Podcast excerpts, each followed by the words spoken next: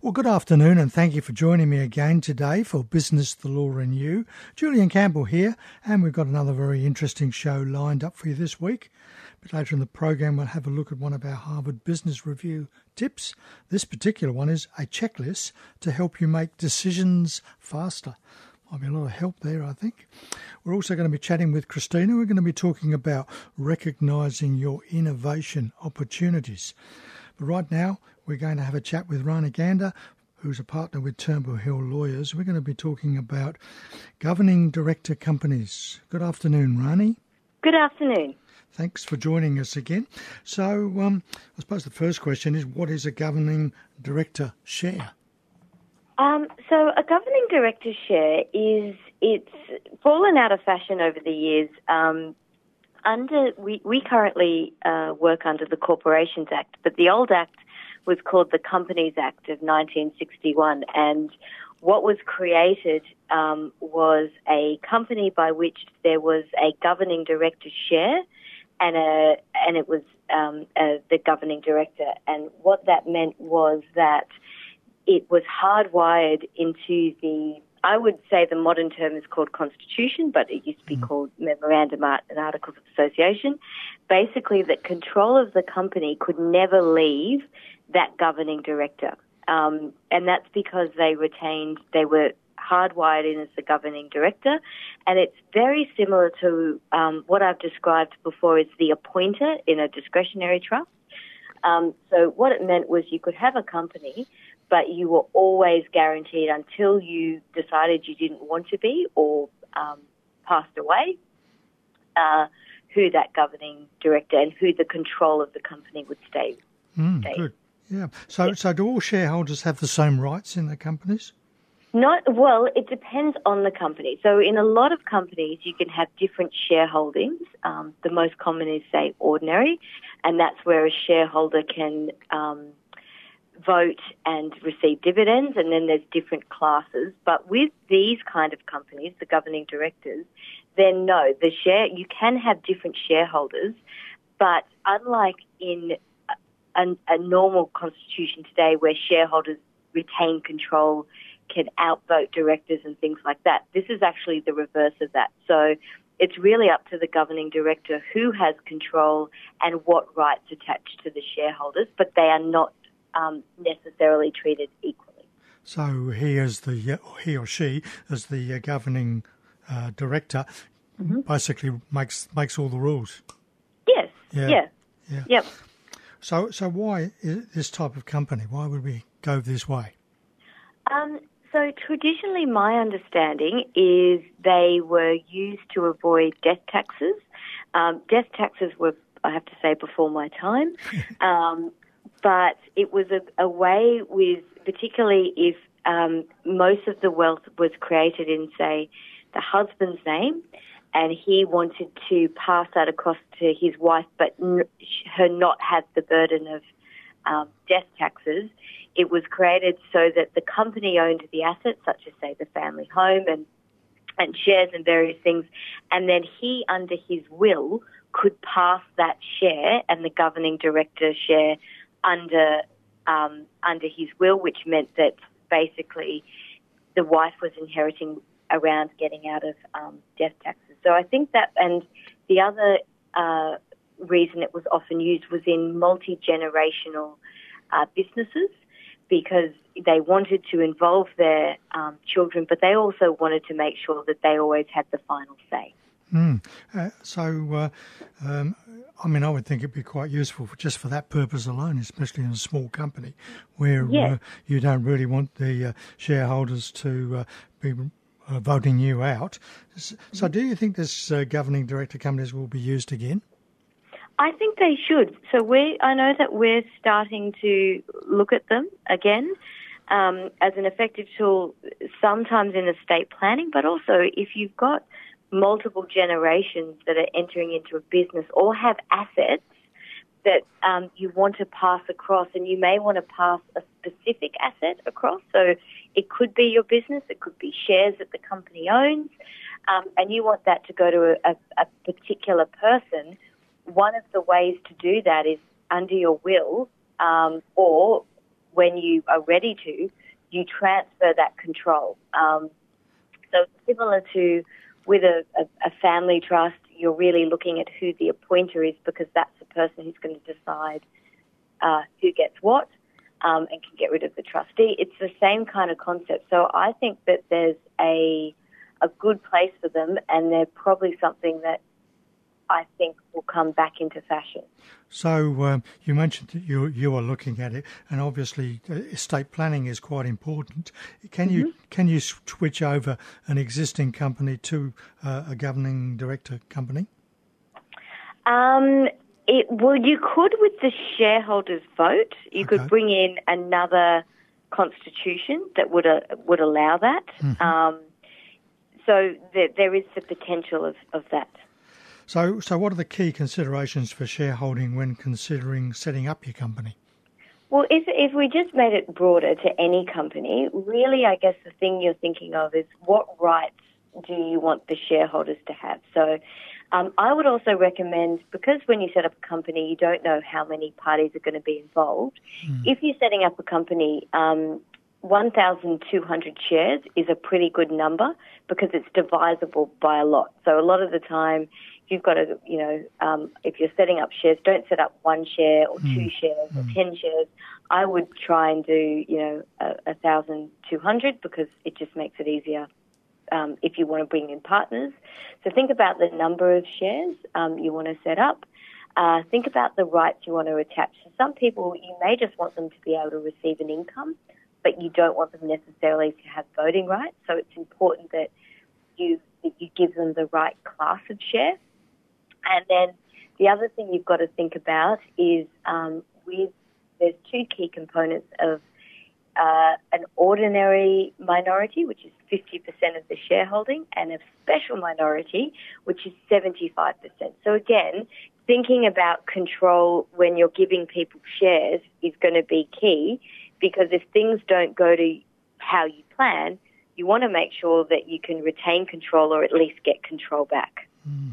Well, that's uh, some great, great uh, tips there because uh, I didn't know about those particular companies, and I know that uh, control of a company is is very, very important. Yes, and at, at the moment it it stays with the shareholdings, but as I said in the past, it hasn't, mm. and there's there's a good reason to maybe look at whether it it should go back that way in, mm. in certain circumstances. Yeah, yeah, great. Well, thanks very much for your time again, Rani. We'll have a chat with you again next month. Okay, thanks a lot. Thank you. Bye bye. Bye. Rani Gander there from Turnbull Hill Lawyers looking at uh, governing director share companies and uh, sounds like yeah, something that could well be useful. And you're listening to Business, the Law and You on 2NURFM. Time to have our chat with Christina. Good afternoon, Christina. Good afternoon, Julian. So, we're going to talk about recognising your innovation opportunities. Yes, and actually also acknowledging whether your organisation is innovative and you're not realising it. We are we were with a, a, group of executives from a from a major organisation yesterday, uh, and and entered into a conversation around innovation. And what we discovered was that they were indeed extremely innovative, but they themselves didn't realise it. So I think that's a a really important thing to celebrate if you are doing it and, and you're not recognising it but also so which leads to two two things. How do you use um, your capacity for innovation in an organisation? How do you ensure that you are allowing capacity for innov- innovation in the organisation? Uh, and lots of organisations just now, small businesses, large businesses, have just gone through potentially one of the most innovative periods of their life. And I know that we were talking earlier uh, about a, a business in in Muswellbrook. You said was very um, severely hit mm. by the pandemic. Mm. Yeah, so um, you're you're right. I mean, uh, I think. Uh, well, even them people that sit down and have their formal innovation or you know team meetings and let's look at innovation don't always see all the one the possibilities within their organisation, and I think that the uh, the uh, the tra- uh, challenging year we had last year um, has opened a lot of people's eyes to what things they could do. Yes, indeed it has. And, you know, some of the, I know there were some um, restaurants that had to close. And mm. so they then did the pre-package, you know, here's the raw, raw products, find here we are on YouTube teaching you how to cook these raw products into one of our favourite recipes. Um, so that you know that was one uh, innovation. The, the, all the things that happened technology wise with the respirators. Um, and you know the distilleries that that then ended up making hand sanitizers. That's quite a common story now. Uh, but you know the, the it, there were lots of innovative people that pivoted. Um, you know there were lots of consultants that took their entire businesses online. We we ended up running whole events online, whole three and a half day trainings online. Um, so that that constant pivot that happened that's all part of your innovation process. You know, that's all part of what do I need to change? How do I respond to what the market wants, what the market needs? In this case, what the market has forced us to do. Uh, but really, you know, the most successful organisations actually make space for mm. conversation around, and even if they don't call it innovation, you know, even if it's a here's our new ideas department, or here's our crazy ideas department, or here's if you have an idea for the business, this is where you put it. And the big companies we hear their stories. You know, we've we've heard what Google did. We've heard we hear what you know organisations like Zappos or Amazon, et cetera, do to encourage innovation within their organisations.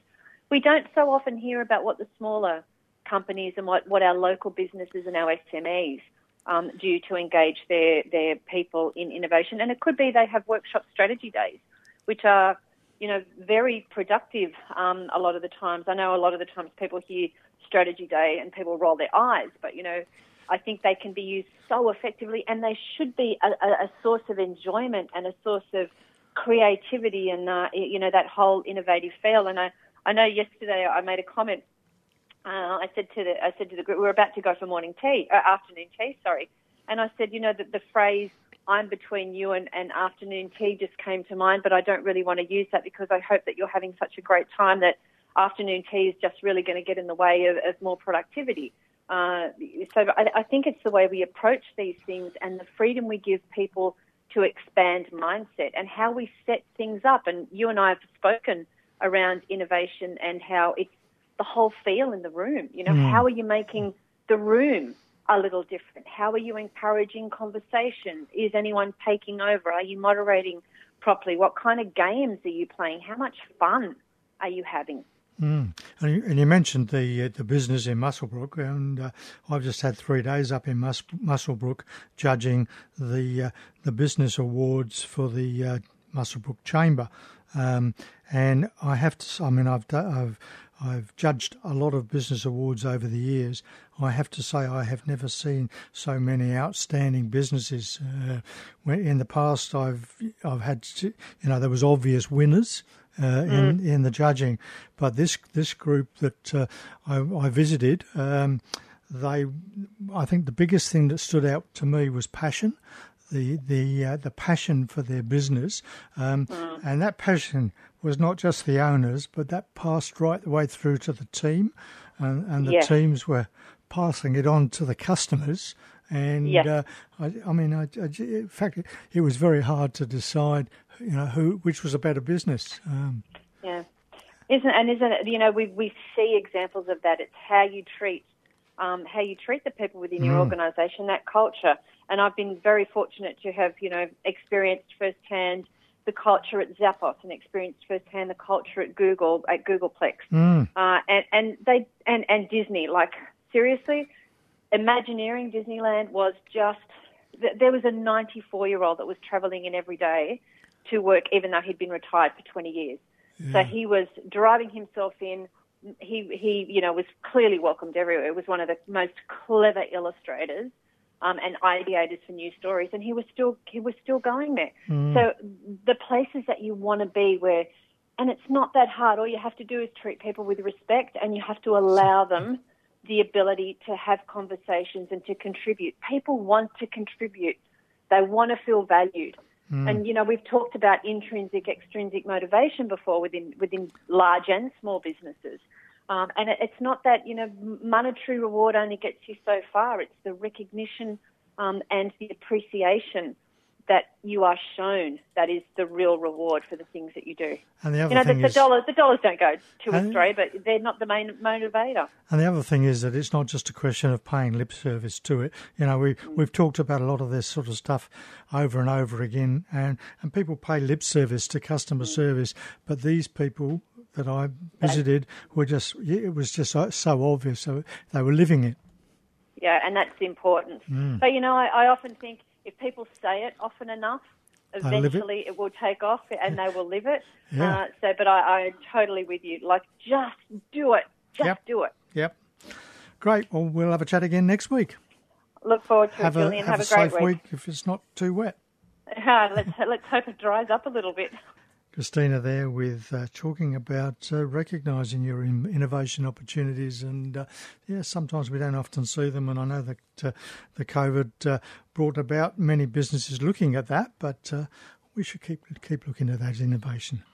And you're listening to Business, the Law and You on 2NURFM. Just time for our Harvard Business Review tip, and this particular one, a checklist to help you make better decisions faster. Decision making overload is a common experience among managers, but you can process choices more efficiently and achieve better outcomes by using a checklist. And here's seven items. First of all, write down five company goals that will be impacted by the decision. This helps you avoid the rationalisation trap of making up reasons for your choices later. Secondly, write down at least three realistic alternatives. Thirdly, write down the most important information you are missing. Fourth, write down the impact your decision will have a year from now. Fifth, get buy in from a team of at least two. Hearing different re- perspectives reduces your bias, but bigger groups have a diminishing return. Six, write down what was decided as well as why and how much the team supports the decision. This increases commitment and helps you measure results. And finally, seven, schedule a follow up in a month or two to make course corrections. So it's interesting points. Decision making can sometimes be a bit challenging. Well, thank you for being with me for the last half hour. I hope you've enjoyed the program. In a moment, Jane Klein will be back with you with more of your easy listening favourites. Next week, we're going to talk about collaboration in your business with Tabitha Cato from Sinceras Mindset Coaching. We'll have a minute on innovation with Christina and some more business and legal news and views that might affect your business. I'd love your company again for Business, the Law and You at the same time next week. Until then, have an exciting and prosperous week. And as Will Rogers once said, don't let yesterday take too much of today.